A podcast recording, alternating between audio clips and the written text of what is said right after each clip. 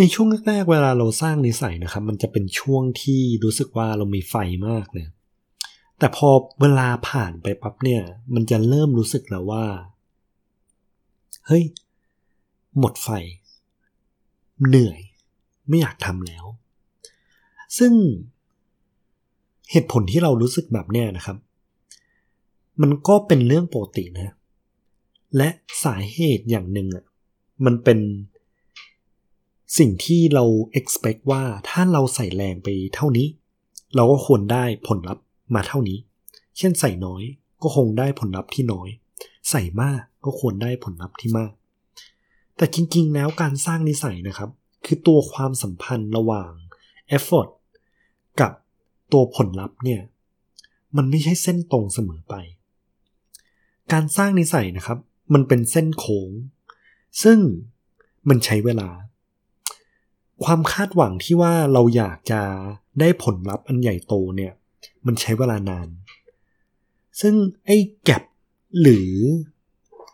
ช่องระหว่างความคาดหวังและผลลัพธ์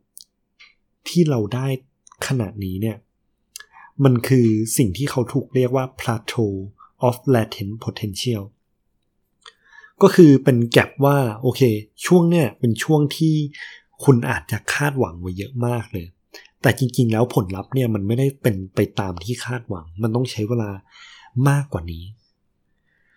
การที่คุณรู้สึกแบบเนี้ยนะครับ แน่นอนว่าโอเค คุณใส่แรงไปเยอะแล้ว คุณก็อยากรู้ว่าทำยังไงถึงจะมีวิธีที่จะสู้ต่อไป คุณเจมส์เคลียร์เขาให้เทคนิคมาสองอัน อย่างแรกถูกเรียกว่าตัว temptation bundling ก็คือการผูกสิ่งที่คุณอยากทำกับสิ่งที่คุณต้องทำ อย่างเช่นถ้าเกิดคุณต้องทำงานบ้าน แล้วก็คุณชอบดูพวกกีฬา คุณชอบดูโชว์ Netflix อะสมมุติว่าคุณต้องพับผ้า คุณก็พับผ้าไปช่วงที่คุณได้ดูตัวโชว์นี้ไปด้วยสิ คุณลองตั้งกฎนี้ดู หรือว่าถ้าเกิดคุณมีสแน็คตัวนี้เป็นตัวอย่างของผมอย่างหนึ่งก็คือ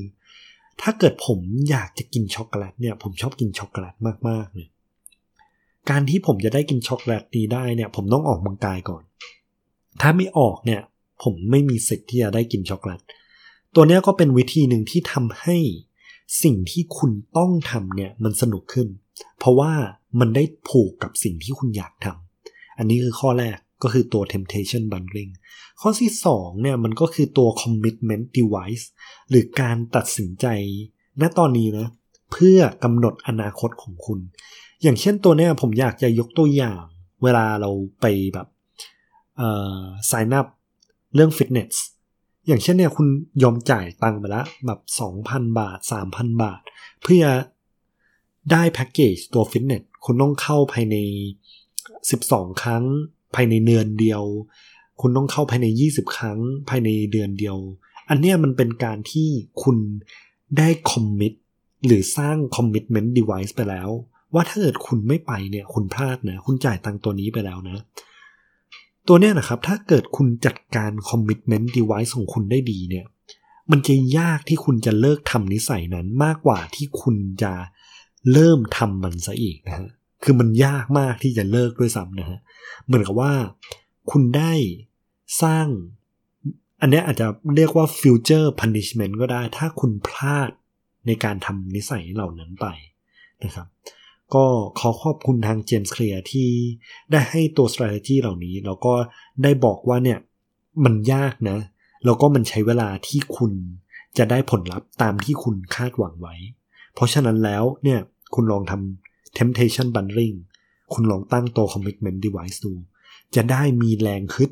สู้ต่อไปเรื่อยๆ แล้วคุณจะได้เห็นผลลัพธ์ในอนาคต ขอบคุณครับ